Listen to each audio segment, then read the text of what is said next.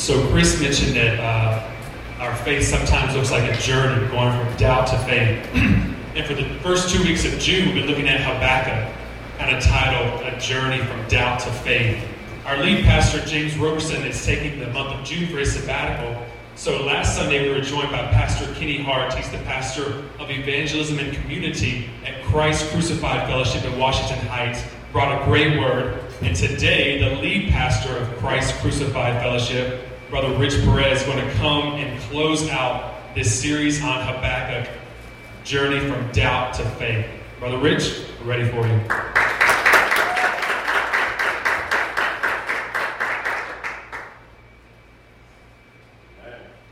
Cool. You guys hear me all right? Yeah. Cool. Well, let me go ahead and pray for us, and uh, I won't waste any time. I'll get right into it. God, thank you so much for this time. Uh, thank you for this opportunity that you give us to be here, uh, your people, gathered, singing your praises uh, because of what you have done. God, there is no more beautiful sight than that. So, God, I'm so grateful for the ministry here at the bridge. I'm so grateful for the ministry here out in Brooklyn. Uh, God, I'm so grateful that I can serve the Roberson family. So grateful for their friendship, their love, their service, their long suffering, how they give themselves to you, God, and ultimately give themselves to your people. So God, thank you for the opportunity to give to them and to serve them. God, I pray that you would refresh them like they've never been refreshed before. God, I pray for this word, as our brother said, that I will simply be your vessel, your, your mouthpiece, God. I don't want people to see me, but I want people to see Jesus. So God, help me to do my the best job that I can to get out of the way that people can see Jesus. God, that I would simply be like Elijah who built the altar, but you brought the fire. So God, would you do that? We pray this in Jesus' name. Amen. All right. Well, listen, I am uh, really excited. Is this like a, a cue? You guys leave this up so I can know what time to get out of here? Um, well, hey, listen, I'm really excited to be here. Uh, as uh, Josh said, my name is Rich. Oh, yeah, no doubt. Issues with the mic, so I have the head. Thank you, brother. All right, cool. So, hey, listen, really excited to be here. Uh, if I'm really honest, uh, what I'm most excited about is that I get to speak God's word. Um, it really does bless my heart any opportunity that I get to share uh, what God has said to me uh, and what God has spoken to me uh, about my own life and about my friends' life. Because you guys are friends, so I'm grateful uh, to be here. But I'm also very, very excited to be up here because I know that it is of service to your pastor. Um, I can't tell you enough how much I love your pastor and his family, uh, what his friendship means to me, what his example uh, is to me. Uh, so anytime I get to come serve uh, Uncle, I mean, excuse me, uh, Pastor James, Pastor James, uh, it's it's an ex- it's an exciting thing. So thank you uh, for letting me serve you guys, and thank you for letting me be here. So Habakkuk. How many of y'all even heard the name of Habakkuk before this Sunday? Okay, okay. Well, I'm really excited because Habakkuk teaches us a lot about ourselves. As Pastor Kenny said last week, Habakkuk is really a story of our struggle. When we see Habakkuk struggle, we oftentimes see ourselves struggle. In our church, we preached this, and it took us eight sermons just to unpack what Habakkuk was going through. And here we're doing it with you guys in two weeks. So there might be some things that I don't mention. There might, there might be some things that I emphasize over other things, but I don't want you guys to interpret that as the only things that God is saying in this book. There's so much that God is saying, but what I'll emphasize uh, this afternoon with you guys is what I think God spoke about us.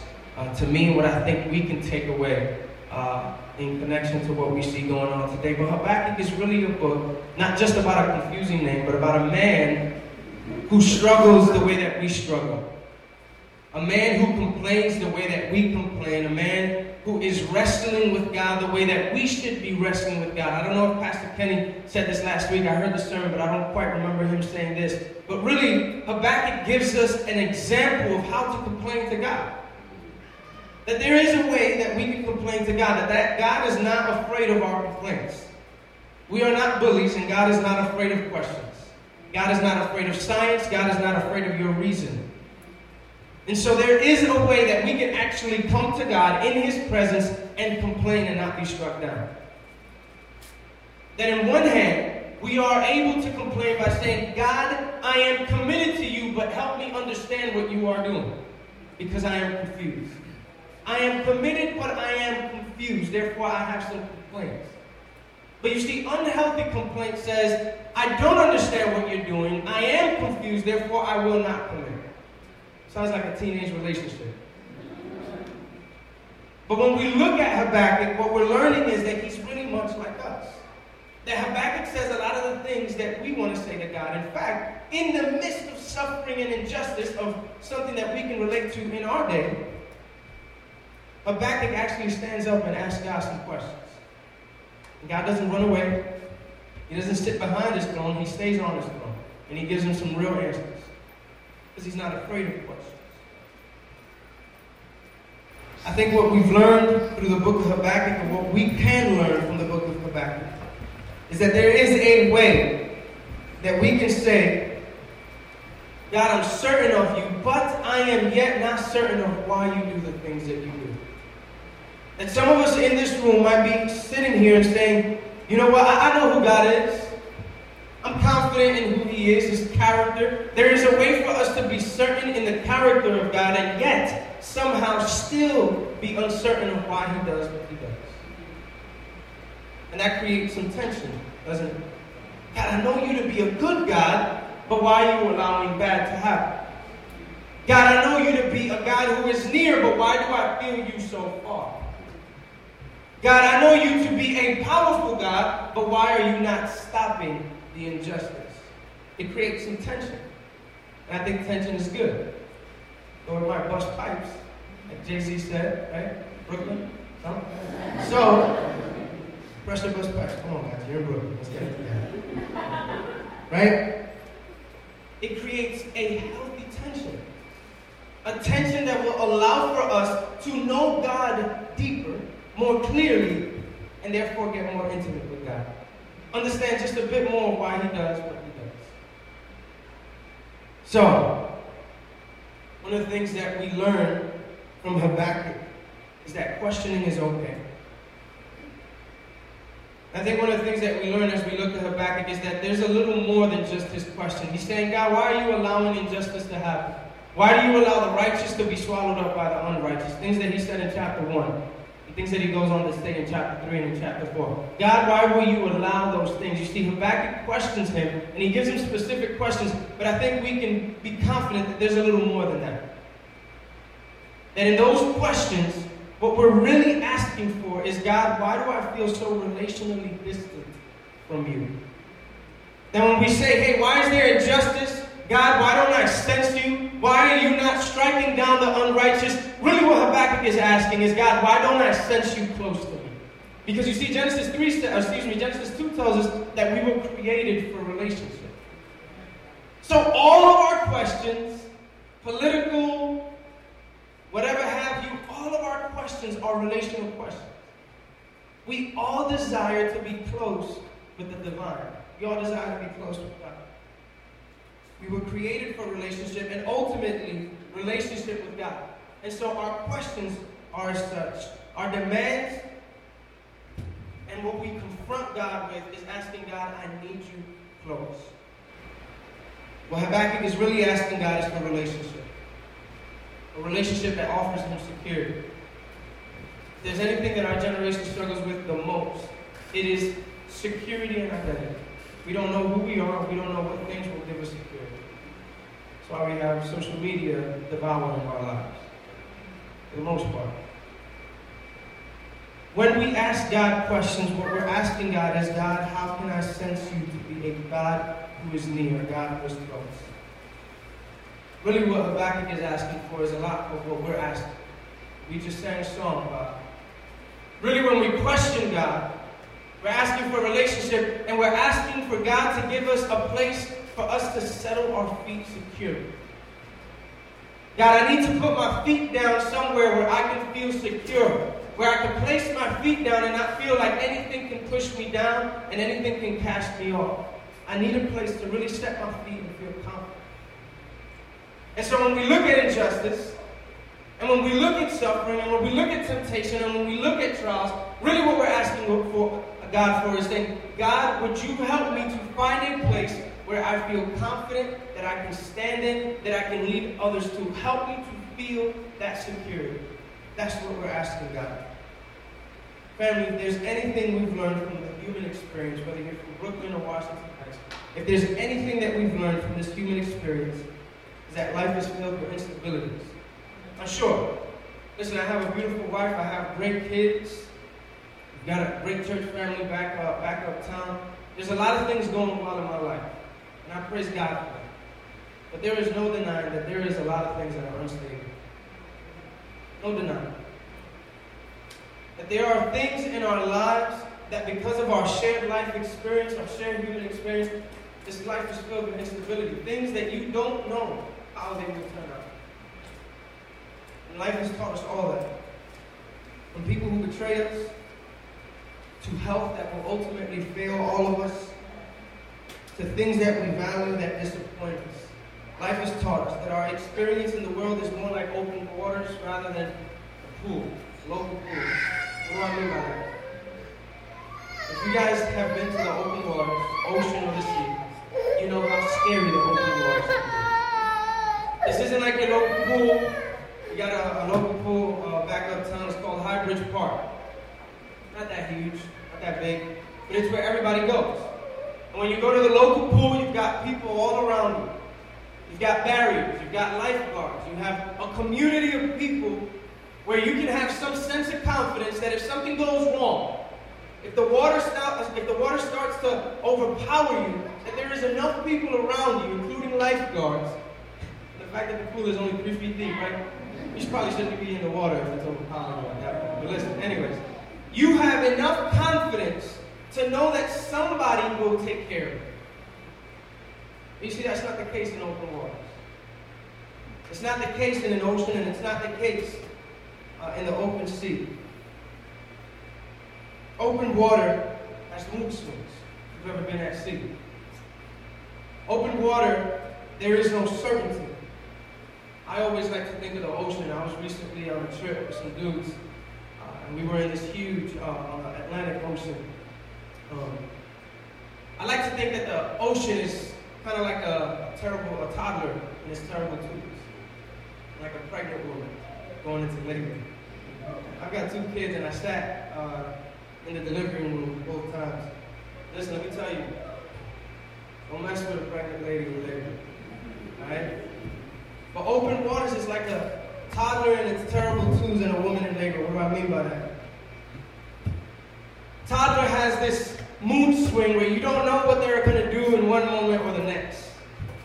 And I think that the open waters are like that. But it's also like a woman in labor who has supernatural strength. Where you just don't know where they're getting that strength from. And so you've got this fusion between a mood swing of a, the mood swing of a toddler in its terrible twos and a woman in labor with supernatural strength. That is open waters. And you see, life is more like open waters than it is a local pool that it throws you and it tosses you around, and sometimes, sometimes, it beats you up. And it fades your perspective. And you start to lose vision of what was once promised to you. See, life has the tendency of beating you up. Listen to this poem. It's by a guy named James Reeves, English guy. He says it this way The sea is a hungry dog, giant and gray. He rolls on the beach all day with his clashing teeth and his shaggy jaws. Hour upon hour he gnaws. The rumbling, tumbling stones and bones, bones, bones. The giant sea dog moans, licking his gre- greasy paws. But on quiet days in May or June, when even the grasses on the dune play no more their reedy tune, with his heat between his paws. He lies on the sandy shores, so quiet, so quiet, he scarcely snores. This is life, family. And I think we're starting to see it a little bit as we unpack the story of Habakkuk. That Habakkuk's life, as life for us, does not stop. People in leadership, people in power, people in control can tell you. Or maybe people outside power, people outside of leadership can tell you that life does not stop simply because you want it to. It continues on without you. Like open waters, our lives are filled with inconsistencies, instabilities, leaving the human, the human heart longing for land. Life leaves us longing for a place to stand confident. And very rarely does life give us that. What we need is somewhere to set our feet and stand securely and confidently. So here's what I want, here's what I want us to take away uh, this afternoon. In a world as unstable as ours, faith in God is what we need most. In a place as unstable as ours, faith in what God offers is the most secure footing that we will ever find. And so I think as we look at what Habakkuk is teaching us, if we look at the exchange and the dialogue between God and his creation, as we look at the exchange between God and his prophet, I think there's several things that we can I think there's three things that I think are important for us to understand. And I want to give you guys some practical steps moving forward. So this is how we're going to spend our time. We're going to spend our time talking about the, re- the reliability of God's word. We're going to spend our time talking about the deception of self worship. We're going to spend our time talking about the beauty of God's Son. This is exactly where we're going, so you're not wondering where I'm headed. We're going to talk about the reliability of God's Word. If we're going to stand securely in life, in our great city that we love so much, in the instabilities of life, if we are going to stand securely, we need to know the reliability of God's Word. We need to understand the deception of self worship, and we need to see the beauty of Jesus Christ. And then once we're done with that, we're going to talk a little bit about what Habakkuk teaches us about prayer. Then we're going to talk about what Habakkuk teaches us about justice. Let's look at this first piece the reliability of God's Word. Look with me in chapter 2, verses 2 and 3. And the Lord answered me. I'm going to stop. Oh no, let me keep going. And the Lord answered me. Write the vision, make it plain on tablets, so he may run who reads it. For still the vision awaits its appointed time, it hastens to the end, it will not lie. If it seems slow, wait for it. It will surely come, it will not delay. I just want y'all to catch this for a second. I just want y'all to catch what's happening in verse 3. There's a couple things happening here. Verse 3 says, The vision awaits its appointed time, so it, it, it has an appointment. Right? It's supposed to come to us at a certain time in a certain place. It has its appointed time, but it also hastens to the end. It will not lie. So it's hastening to the end, and if you know anything about hastening, it's in, in the Greek it's literally like like uh, like you're gasping for air. You're moving so fast that you're gasping for air is what that word in the Greek means. It hastens to the end, but if it seems slow, how does something that hastens to the end seem slow? Just throwing it out there. If it seems slow, wait for it. Of course I'm going to wait for it. It has an appointed time, doesn't it? There's all sorts of funky things happening here in the text. Wait for it. It will surely come. It will not delay. Okay, so it has an appointed time. It hastens to the end, but yet it seems slow, but it won't delay. All sorts of funky stuff happening. I just want you to catch that. We're going to talk about that in a second. The reliability of God's word. But before I get into the reliability of God's word, please don't miss the first part of verse 2. Please don't miss it. If you know anything about what Pastor Kenny, I think Pastor Kenny preached on verses uh, uh, verses 6 through 11 of chapter 1. Am I right? Kind of? Some of y'all are missing on Sunday. Okay, so Pastor Kenny spoke about um, Habakkuk's first complaint, or rather, yeah, Habakkuk's second complaint. I think he kind of centered around that. So Habakkuk complains. Somehow, he complains one time, God answers him, and somehow he complains again. I don't know how that happens, but he does anyways. But don't miss the first part of verse 2. And the Lord answered me. Listen, if we miss this in light of the entire context of the letter, we've missed a whole bunch. God actually has the patience to respond to Habakkuk once again. God is so kind and so patient to respond again to Habakkuk. Habakkuk starts with a complaint, then God offers him an unexpected response. He says, Okay, I heard you, but I'm going to bring more injustice. I don't know. That's what he says. Then Habakkuk has the audacity to respond again to God, to complain again. I think God in His grace responds again, and I think He does it so beautifully. God actually responds again to Habakkuk in the face of his second complaint. If we brush over this, we miss a huge chunk of what God is already doing in this letter and what He could be doing in your life. This is the lesson, this is the simple truth that we get. Just from God's faithful response to Habakkuk. If we faithfully and persistently ask, we will get an answer. If we faithfully and persistently knock, a door will open. If we faithfully and persistently seek, we will find what we need. Family, are you hearing this?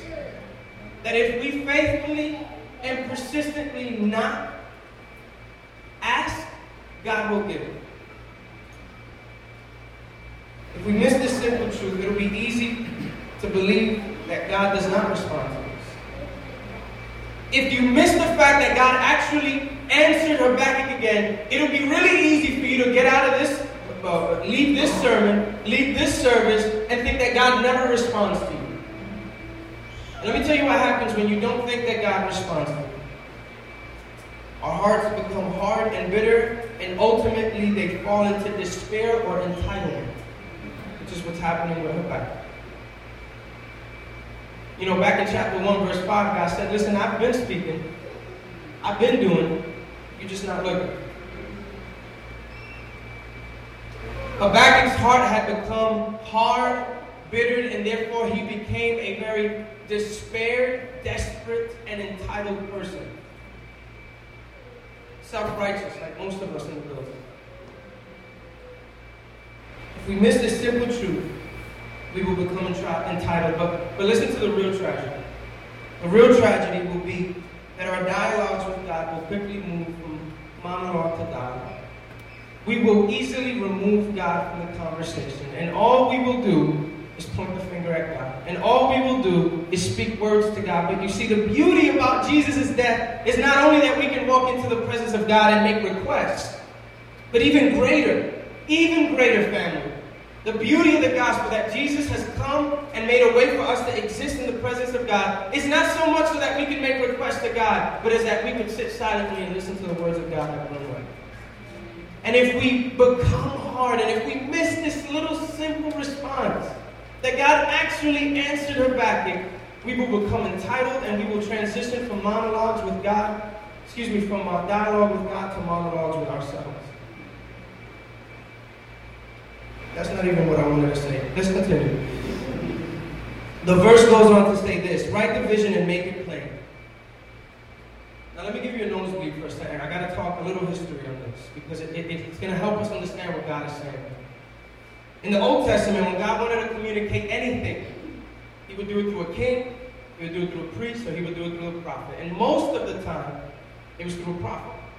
Prophet is literally uh, like what you would call a pastor today. Guy who gets up in the front, shares what he senses God saying from what he's already written in our case.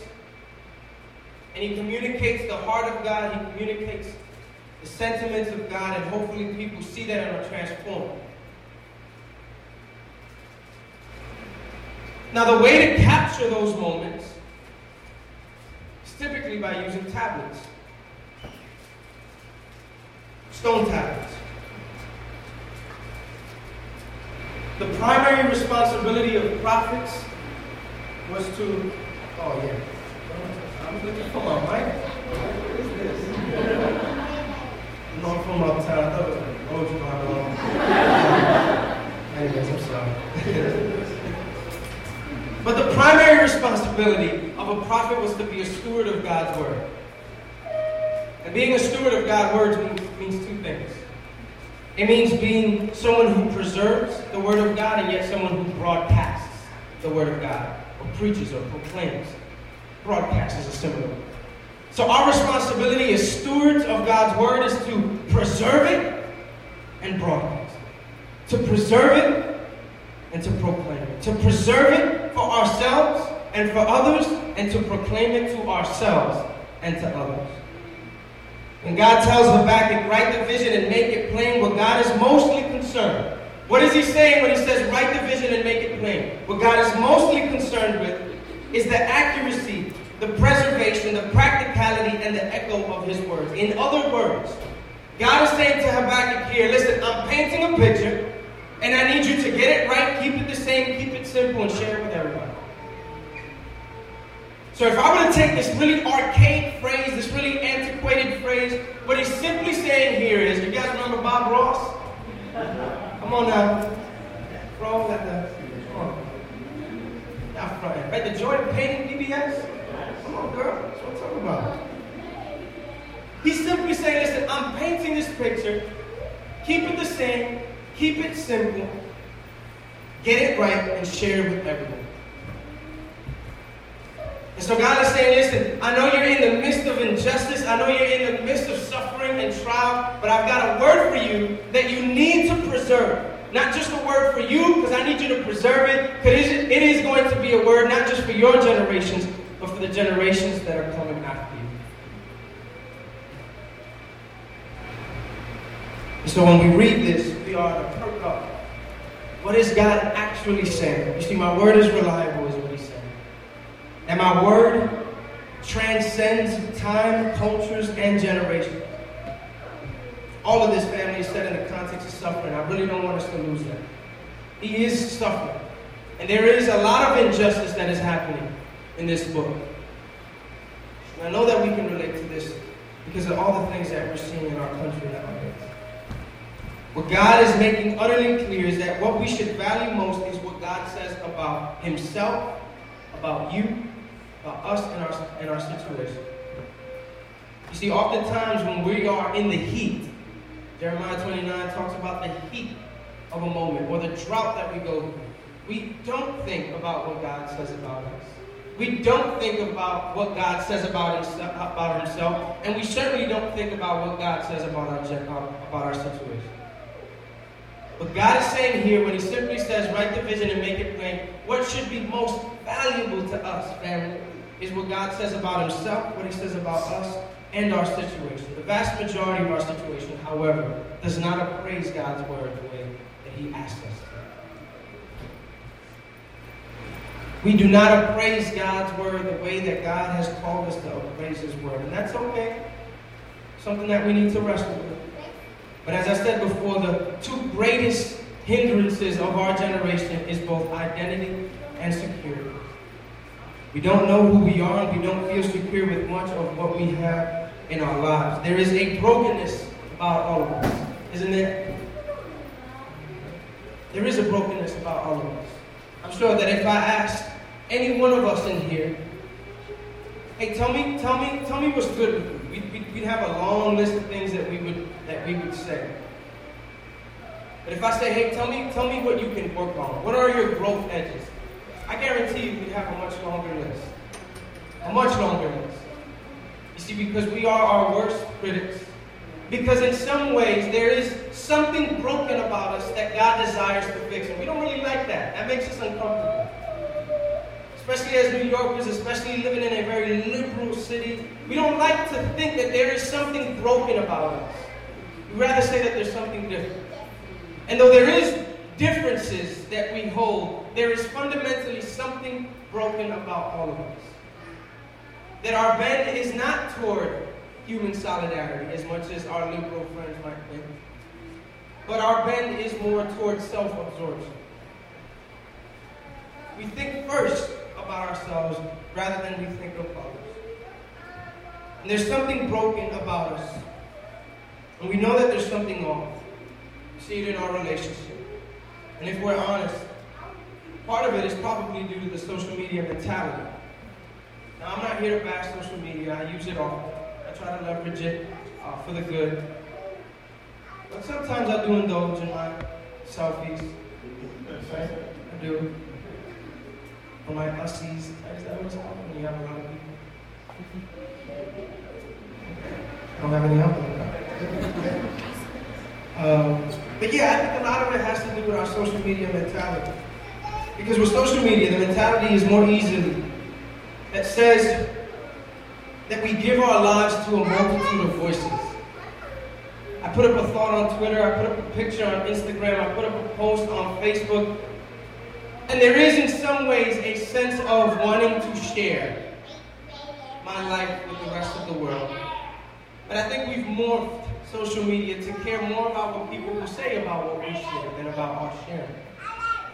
How many likes we get, how many retweets we get, how people will comment to this picture. We've given ourselves over, ironically, to many voices in the social media mentality, with the exception of one voice the voice of God.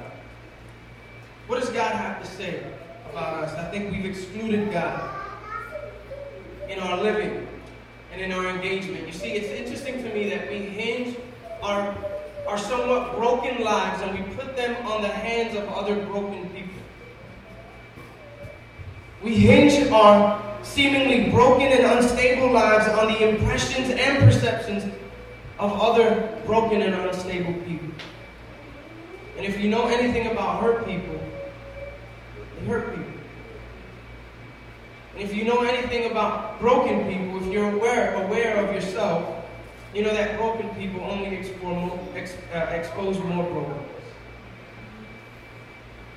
Now, when are we going to expose ourselves with the goal of healing? Now, family, this is not to say that I think the thoughts and perception of other people are unimportant. But I think there is great danger when we place great faith in something or in someone who will not be able to sustain us. I know my wife is comfortable with me sharing this. I've shared this in the past. But my wife is not number one. God is number one. Because if I'm going to love my wife best, I need to love God most. I need to learn love from God in order to give my wife the best love that I can give her and my kids. There's real, there's real danger in putting your life in the hands of something that cannot sustain you not a bank account, not a career, not a relationship. Those things will not sustain us. And I know that we think that they will in some ways. We'll talk about that in a second. But ultimately, they will not sustain us. God offers us something much better. God offers us something more reliable. Look at verse 3. He says, Make it, the vision, plain on tablet. On tablets. When was the last time you heard anyone in the scriptures say anything about writing something on tablets? Exodus? Is that what y'all said? That's what y'all said, right? Exodus, right? Moses. Y'all said Moses. I heard you. The last time we hear anything about anything written on a tablet was in Exodus chapter 31. It says this when God told Moses this. And he gave to Moses, and when and, and when he gave to Moses, when he had finished speaking to him on Mount Sinai, the two tablets of the testimony, or of his word, another word for that, the tablets on stone on which he wrote with the finger of God. You guys remember the context of that story? Moses climbed to the top of Mount Sinai, needed to hear from God because the Israelites were just wilding at the bottom. They were just out of control. God, I don't know what to do with this stubborn people. You called me to bring them out of Egypt. They were good for a minute, then they wild out for another, then they became good again. Now they want to build a golden calf. I don't know what's happening here. Let me go meet with God. And God said, I'm going to write some things on a tablet. I want you to take that down to them so that you have some kind of guide on how to relate to me. And he goes down the mountain and he brings these tablets and they're wilding again. Comes down and his face is shining. But listen, the, mo- the context of that moment was also suffering and injustice, and even greater injustice. Not taking God at his word, not seeing God as most beautiful, not being aware of our need for God is a greater injustice. And so we see in the context Moses bringing this tablet, and he gives Moses this word that will bring solidarity and faith to the Israelites. And I think in the same way, God offers Habakkuk a word of reminder of a promise that he once made him. See, if you know anything about prophets, they carried the promise of God all the way from Abraham. That there's a promise that came from father to father, to generation to generation, from judge to judge, to king to king, the prophet to prophet. And Habakkuk was no different. He knew the promises of God, but somehow, some way, because of his experiences, he had forgotten. And God reminds him once again of how he did it with Moses. He desires to do it with him. And I think as he did it with him, he also desires to do it with us. He's made a promise to him to be a God, to do a transformative work in him and his people, his commandments. You see, commandments more as do's and don'ts, they're really opportunities for us to engage God in what was lost in the garden. Adam didn't break rules in the garden. Eve didn't break rules in the garden. They broke relationship. And what God is trying to do by saying, hey, write the vision and make it plain on tablets, let me remind you of what I once did with your forefather Moses. Let me remind you of what I once did with Adam. Of what I once had with Adam. That you would pursue it again. Relationship with God. The law God gave Moses serves as a guide to us. But it also serves as a mirror to us. Because when we look at the law, we see our own brokenness.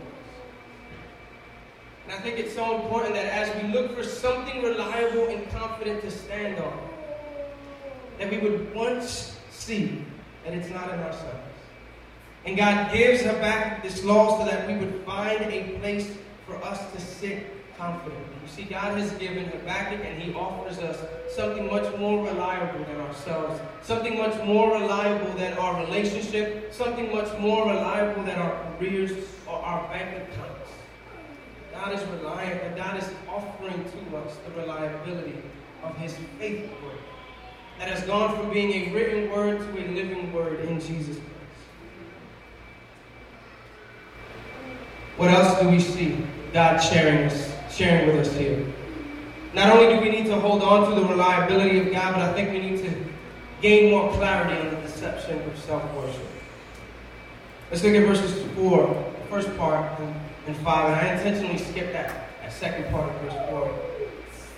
He says this Behold, his soul is puffed up. It is not upright within him, but the righteous shall, excuse me, not with uh, upright within him. Moreover, wine is a traitor, an arrogant man who is never at rest. His deeds is as wide, his deed, his greed is as wide as Sheol. Like death, he has never, he, ne- he has never enough. Oh, he gathers for himself all nations and collects as his, as his own all people. Now, let me just give some clarity here. God is speaking to Habakkuk, but I think he's speaking of four different types of people when he's uh, referring to this, this soul that is puffed up. A couple people that I think he's talking to here. I think he's talking to the king of the Chaldeans. Now, this is just a little bit of history, but here, Habakkuk is dealing with the Chaldeans, or the Babylonians. So I think when he says here that this person's soul is puffed up, he's talking to the king of the Chaldeans. I think he's also collectively talking to the Babylonian Empire. And then I think he's describing two different people, two other people. An arrogant man and a righteous man. His soul is puffed up. Now, if you know anything about the Babylonians, they were by far the ruthless, the more ruthless people in that time. I know Pastor Kenny last week spoke about the different ways to connect, make that connection. And that the Babylonians are kind of uh, the LA, people out in LA, the Assyrians are kind of New York, and then the Israelites are Vermont, right? I that's what he said. I would have said Long Island, but you understand. Joking, joking, right? Right, but the Babylonians were this barbaric and ruthless people. Kind of the way some of our marginalized and oppressed people see authority. People that kind of came in and were entitled, buried, and overpowered those that were with less power, the marginalized, the ones out in the outskirts, outcast by society. And I think verse 11 of chapter 1 gives us an even greater description about the Babylonians that we absolutely cannot forget. He says this Then they swept by like the wind and go on, guilty men whose own might is their God. You had a people here that were drunk in their own power. I mean, how do you feel? Let me pause for a moment. How do you feel when you're given responsibility at work? I worked at the Gap, that's where I met my, my wife. And I was very proud of being the denim specialist. Very proud of being the denim specialist at the Gap. And I remember I was promoted to the fitting room. I was very proud of that as well. Something happened in me, very small. But ha- something happened in me where I just I just felt like I was the DM. Like I just got promoted to the fitting room. I was the district manager all of a sudden. Started to run things in the fitting room. My wife came, uh, you know, girl, uh, then girlfriend, she's still my girlfriend, came in the fitting room. She wanted to do stuff. I was like, whoa, I am the DM of this fitting room, young lady. Like, don't you try to run things. But right when we're given a little bit of power, we kind of get a little drunk in it. Think about it in this way. God creates all of the universe. God creates all the animals of the land, all the fish of the sea, the birds of the air. And he creates this beautiful place. And then he looks at Adam and Eve and he says, Man, go run this place. You can even name the animals. Adam goes and he looks at, at, the, at, at, at this long animal with a long neck. He says, I'm going to just call that a giraffe. It just it looks like a giraffe. It looks like it should be called a giraffe. So I'm going to call it a giraffe.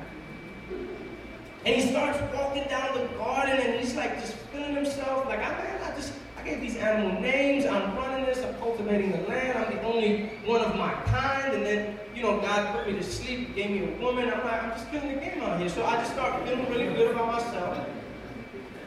Then what does God do, right? We, we kind of just, we kind of just start feeling ourselves a little bit. But then God does, he's so wise.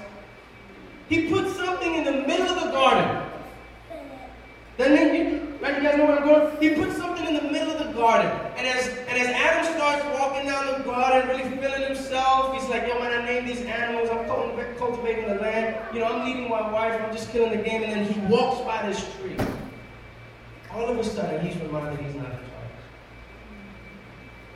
He walks by this tree. He looks at it and he's like, that's right. I'm not in charge. Because the minute I touch that tree, I'll die. You see, we have this lust for power. And you might be sitting in here and saying, Grace, I don't want power like that. Well, you want it in some degree. You might not want to run Brooklyn. You might not even want to run Park Slope, but you definitely want to run your house. And you want to lord over the people in your house. You see, it's not about how, how much power you want. It's about the it's about the it's about the God-sized lust that we have for power. That's the key. And so, in the same way, these are the Babylonians, and they had this hunger for power. And with every person that they conquered, they became more drunk and more drunk in their own power. See, what the Babylonians valued most was not God, sorry. It was their power.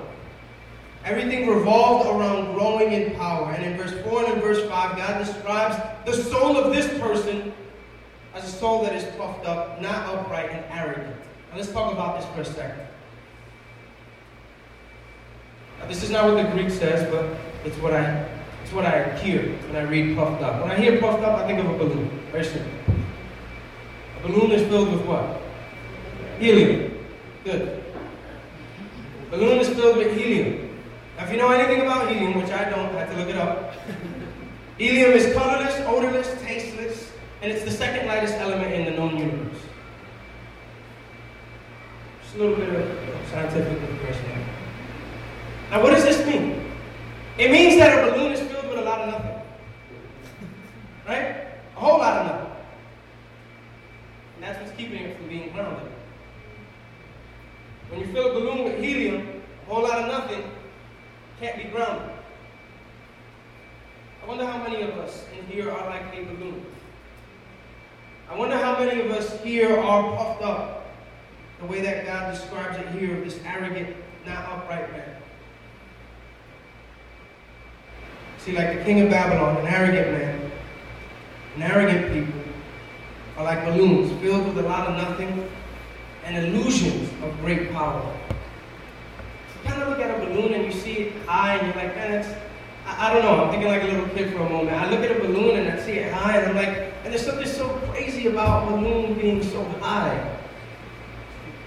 It gives me this illusion that a, that a balloon is so great, but with any, in any moment, that balloon. You see, there's no substance in this balloon in order to be high and actually be sustainably high. How many of us are filled up in this same way? Who give the illusion of great power. Or maybe some of us in here and we give the illusion of sustainability. Good. That oftentimes being puffed up, and I'll just give some practicality to it, being puffed up is kind of like when you come to somebody and say, hey, how you doing? I'm all right, man. Good. That we give the impression that things are good, we give the impression of sustainability when inside anything can just pop. I wonder if we give the illusion of great power. And I tell you, family, what will move us, or what will drive us to give that illusion, is this lust for power, this lust for being at the center. I pray that we would see the vanity of that pursuit. I pray that we would see how much that pursuit sells us short. God says that there's no rest in the arrogant man. Arrogance is like death, family. It wants everything and it wants everyone. Arrogance says that the people and the nations are here to serve Him rather than God. Arrogance is like a wildfire and it cannot destroy enough trees. See, we look at people and we say that person is here to serve me rather than saying that together we are here to serve God. See, because at the end of the day, an arrogant man or a person filled, uh, puffed up, only sees themselves in the center. I mentioned earlier that all of us are longing for a secure footing, somewhere where we can feel safe and confident. And arrogance and self-worship, it's kind of like setting your feet down on quicksand. Life in this broken world has made us to believe that reason, science, and money, just as a few example, examples, is secure footing. Just not. It only leaves us kind of like the Titanic. You guys know the story. Of what was considered an indestructible boat, indestructible ship. Built phenomenally. It couldn't stand the test once it was put to the test. When our faith is ultimately placed in ourselves, our achievements, and our resources outside of God, it's as if we're standing on a boat and saying to ourselves, I got this. Standing in a boat in the midst of a, in the midst of a storm and thinking, I've got this. I can put this together. I can, in my own strength, through my own resources, through what I've experienced, get through. Listen, that sounds great, but if it's devoid of trust in God, then you'll certainly sin. What we quickly find is that we don't have this. We cannot withstand the storm. We cannot withstand the instabilities of life. We think too highly of ourselves in those moments, and we think too lowly of temptation. Healthy reality check says Life is often, excuse me, life is always persistent and I am often weak. Life is always persistently trying to destroy me. I am often weak. You see, in God's economy, weakness is what get you is what is what will get you strength. In God's economy, the last is what will put you first. In God's economy, serving is what will make you great. But we've got it on its head, culture. And then lastly, talk about the beauty of God's justice. Excuse me, the beauty of God's Son. Look at, look at verse 4. He says, Behold, his soul is puffed up. It is not right, upright within him. The righteous shall live by faith. If you know anything about this text, this is the most repeated Old Testament text in the New Testament, so it's pretty important. The righteous shall live by faith. Look at that first word, behold. I love the fact that there's a contrast here. That word behold, literally in the Hebrew or in, in, the Greek as well, says it's, it's, it's as if your eyes literally grew hands and they grabbed onto something. God is saying here, behold, and I love that because it's not left up to human perception, but it's actually left up to divine revelation. At this point, we have nowhere to go. We, act, we actually have to wait for God to make things clear for us. We actually have to wait for God to allow us to see something that we've been looking at for a long time and finally understand. You see, Habakkuk as a prophet, listen, don't lose the fact that, that Habakkuk was a prophet. That brother knew the text. He knew the message of God. There was nothing new for this brother. And I think in the same way, some of us might be in here and saying, listen, I've known this text, Rich. I've heard this text both in the Old Testament and in the New Testament. But as C.S. Lewis says, as Christians, we don't often need to be instructed more than we need to be reminded. God is saying here, listen, you've known this truth, and this is not the case of me preaching to the choir. This is me preaching truth to a sinner that's forgotten. This is me preaching truth to a sinner that's forgotten that he's saved not by what he's done, but what was done for him. I love this contrast. His soul is puffed up. Think about this. Habakkuk's entire premise of this whole conversation with God is on the fact that he felt that God has not responded to him that he felt that God has abandoned him and the righteous. But if you read all of chapter 3, God shut that down real quick. Listen, bro. There is only one righteous, and it ain't you. There is only one man who's righteous, and it ain't you and any one of your brothers, any one of the prophets before you. You guys were great men, but there's only one who's righteous. You see, I think we oftentimes we lose sight of the fact that we are in the places that we are because God has designed it that way. And if you're sitting in here and you are a believer, someone who's confessed faith in Jesus, and the only reason why you can sit close with God is because of what Jesus has done. The only way that you can even engage God in conversation is because God has made it available to you. He says here, behold, it's not up to our human perception, but rather divine revelation. What does that say? At this point, our hands are tied. We can't do anything. Habakkuk can't say anything. But what can we do? We pray. God, I need you to make real to me what you said is true about me. You see, the question isn't where are you, God? The question is, God, can you give me eyes to see you? You see, the minute we ask God, where are you, we assume that He's not here. And the minute we assume that He's not here, we assume that He's not omnipresent, meaning He's everywhere. And the minute we assume that he's not everywhere is the minute he's not God. You see, God is saying here, behold. You said to me that I'm not here. You said to me that I'm not active. You said to me that I'm not saying anything. But really, there is another option for you.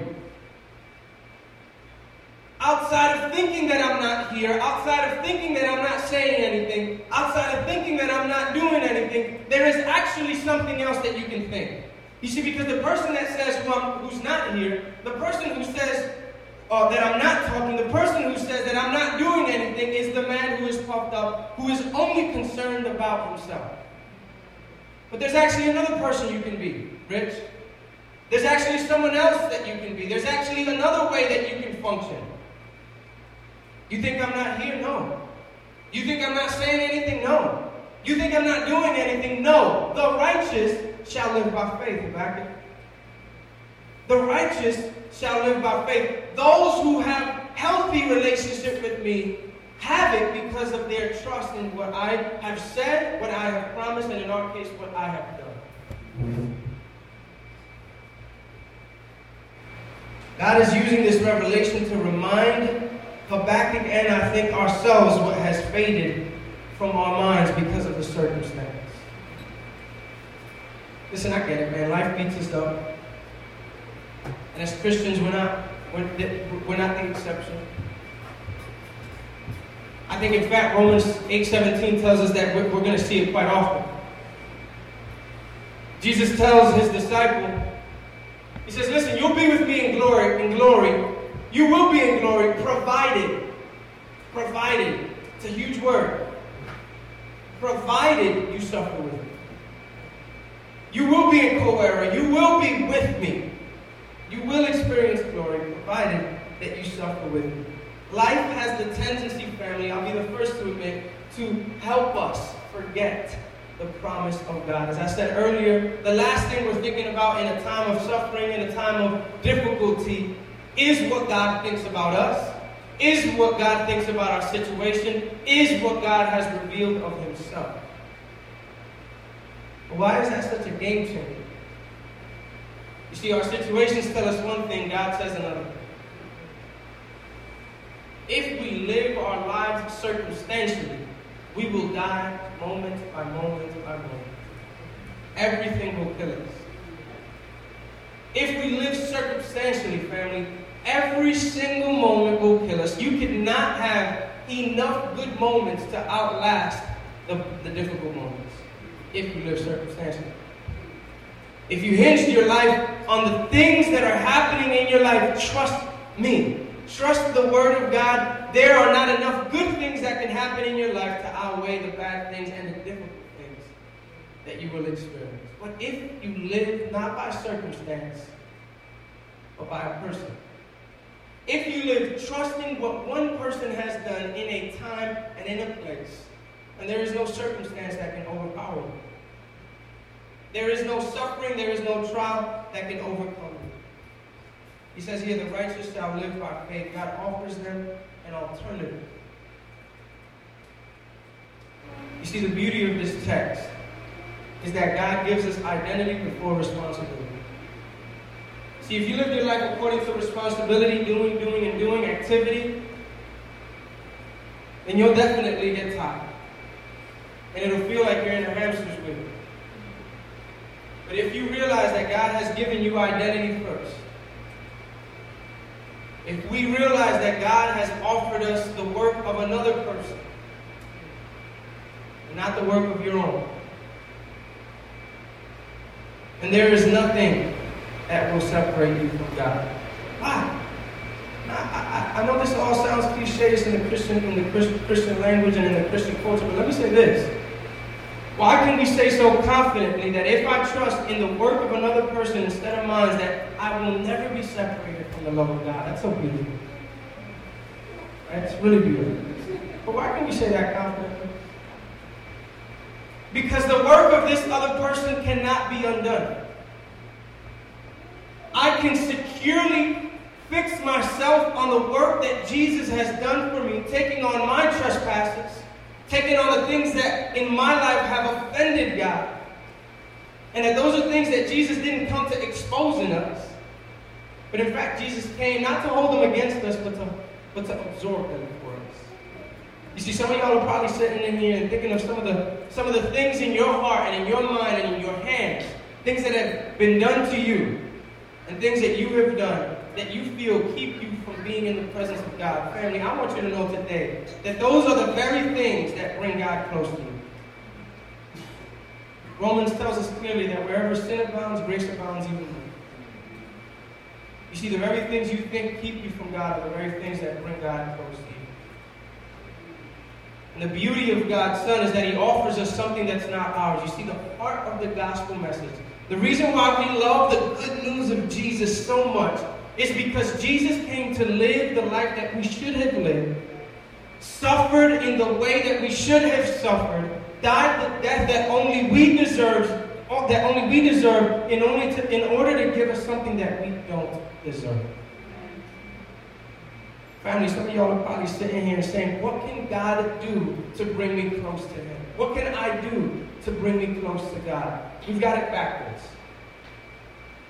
We're infatuated with this idea of how we get to heaven when in reality heaven has come to us. You see, we're trying to figure out ways to get to God, and in reality, 2,000 years ago, God came to us. This is why we call him Emmanuel. You see, this is why we call him Yeshua.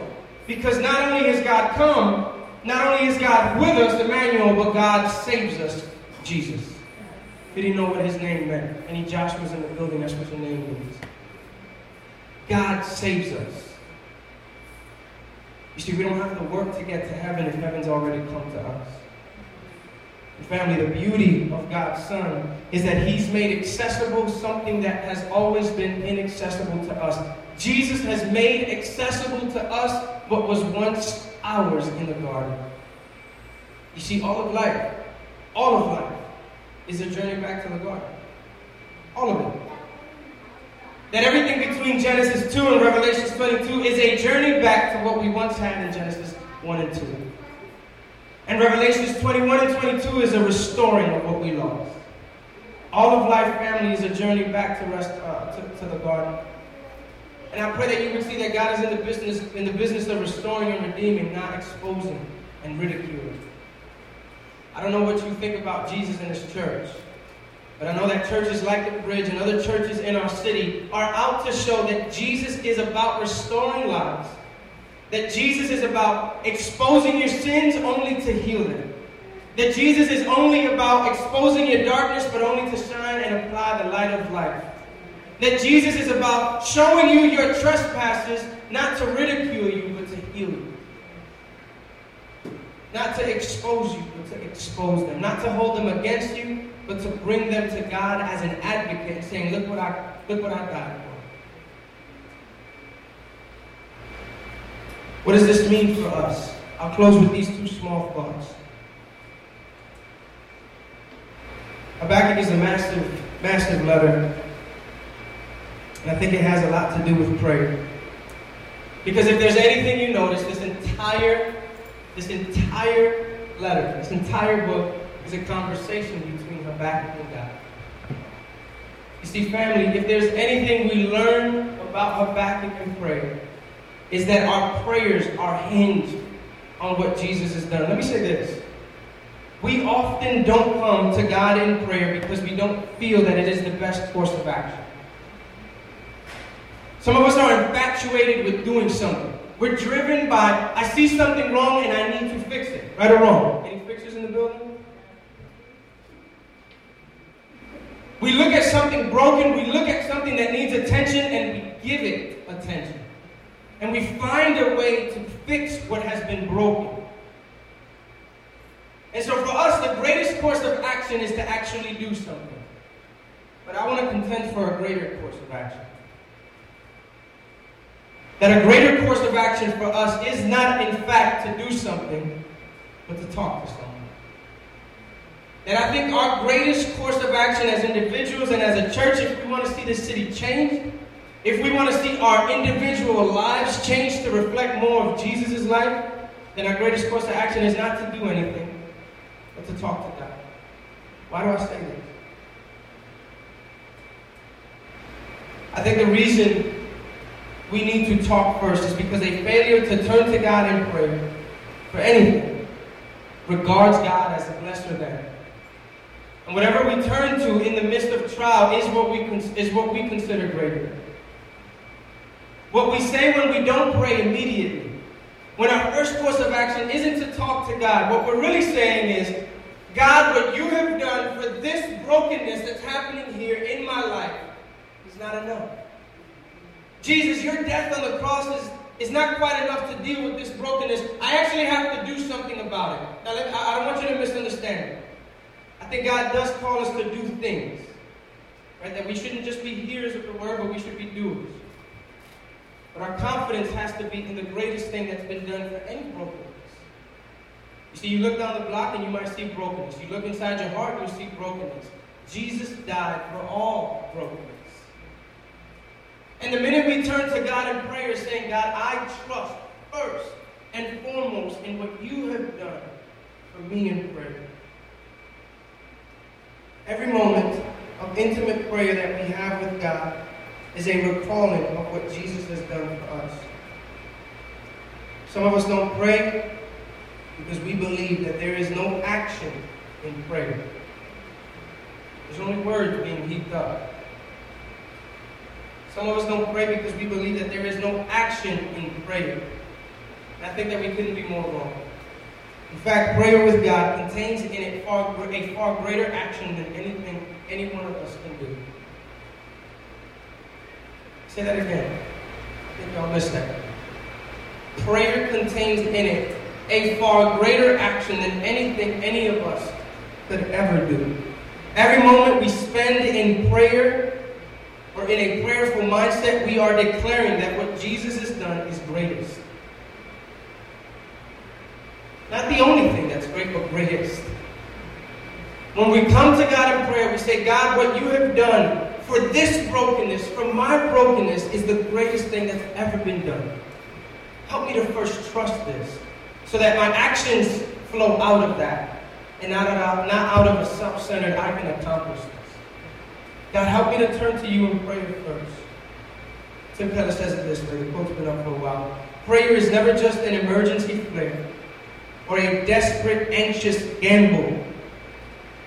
God's attention to us in prayer is not based on our performance, but on parental love. I'll say it again. Prayer is not just an emergency flare or a desperate, anxious gamble. God's attention to us, the only reason why God will ever pay attention to you in prayer, the only reason, the only reason why God will ever hear your prayers is not based on your performance. In other words, because of things that you have done or how you've lined up your ducks. It's never dependent on the things that you, that you have done, but rather dependent on the fact that He's a parent and He loves you. Now, how does that change the way you pray?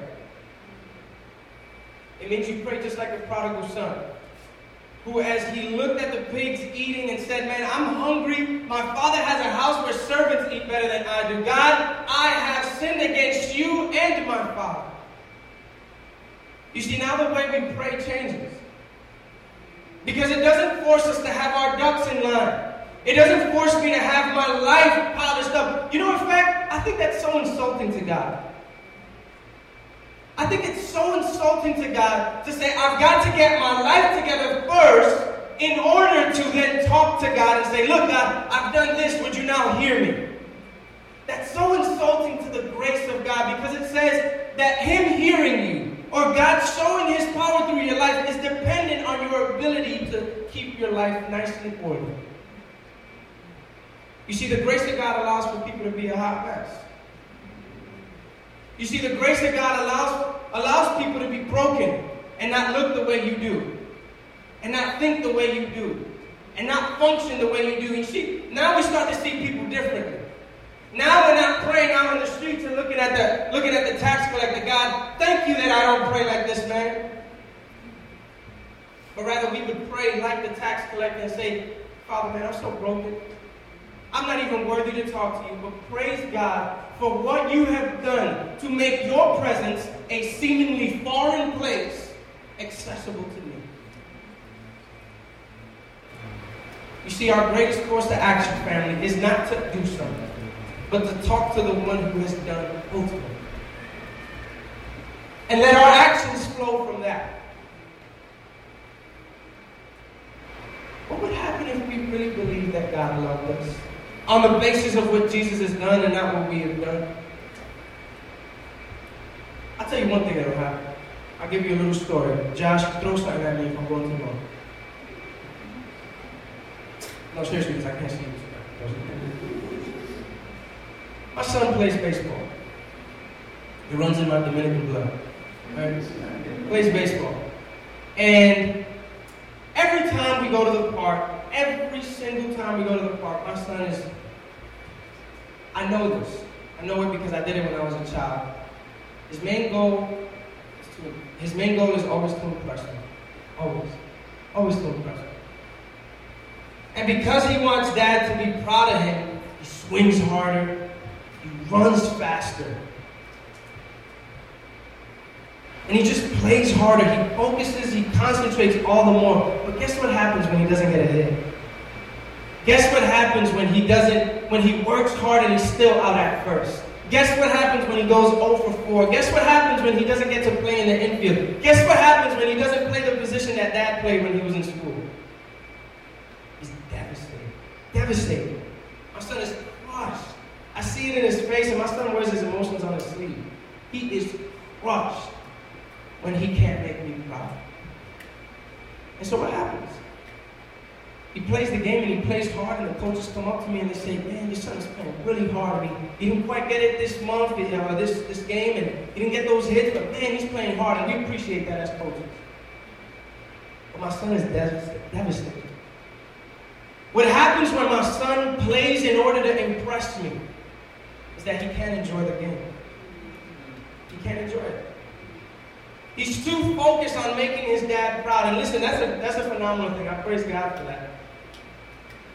But every time my son strikes out, every time my son doesn't live up to his own expectation, guess what I tell him? Son, I don't, I don't lie to him. I don't tell him that he did great. I really don't. I say, good effort, son, good effort. But I, but I, but I pair that with, I love you so much. You know why? Because you're my son. Now just sit on that for a moment. Might not sound overly profound to you, but I think it is. Josiah, I love you simply on the basis that you are my son. Now go be free and enjoy the baseball game. Go be free and play hard. In fact, I think he plays harder now because his heart, his joy is in the game. You see, what would happen if we were at the center of our dad's affection? What if we knew that we were really at the center of God's affection, not based on anything other than the fact that He is our Father and we are His children? Now, listen, if you go out and you do a good thing, if my son goes out and he hits and he hits the game-winning hit like he did the other day and got the game ball, right? What happens? Well, you better be sure Dad is proud of him. Dad is very proud of him. Because he played hard and he played hard and it produced fruits. But I tell you what else it doesn't do. But I tell you what it doesn't do. That even though he gets the game-winning hit and he wins the game ball, I don't love him anymore and I don't love him any less. I love him the same. I'm proud of him, but I still love him the same. Guess what happens when he doesn't get the game ball and he doesn't get that hit? I still love him the same, and I'm going to charge him to play hard. What would happen if we believed that about our relationship with God? Some of y'all might be in here, y'all never had a relationship with God. Well, let me tell you, God is this God. God is the God that says, listen, there is nothing you can do to make me love you more or less than I do right now. There is nothing you can do that will make me love you more or less than I do right now. Sure, you can do something to make me proud, but it won't make me love you more. You see, why can God say that?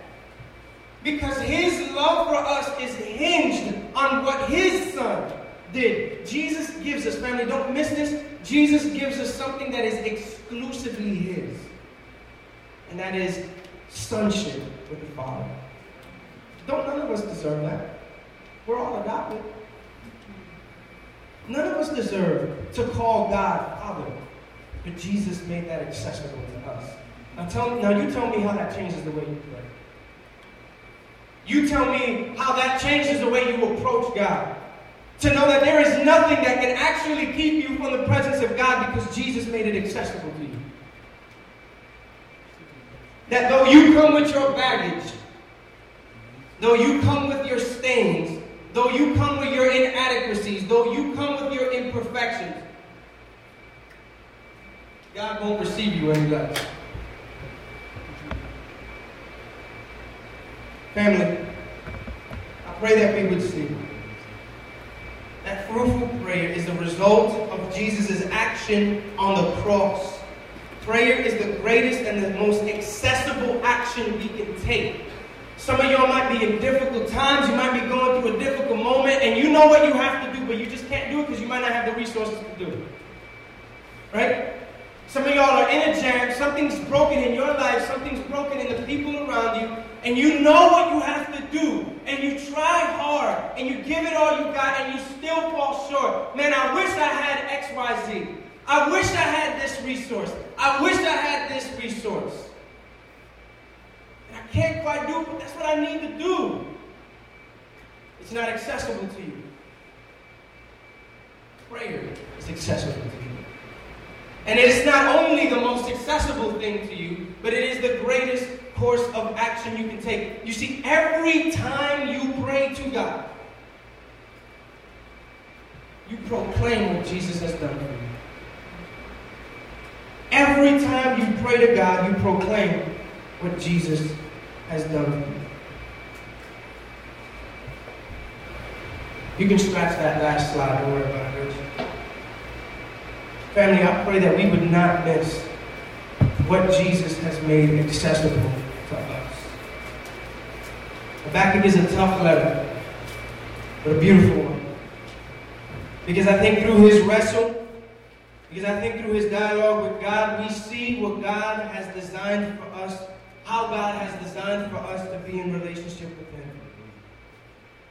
Some of us think Christianity to be a faith or a practice or a religion that says God sits on his pedestal, on his throne, and we can't we can't engage with him. And though it is true, God is on his throne, and he is high and majestic. But please don't lose the other don't, don't lose the other side of that coin. As majestic and glorious as God is, he is as intimate a person.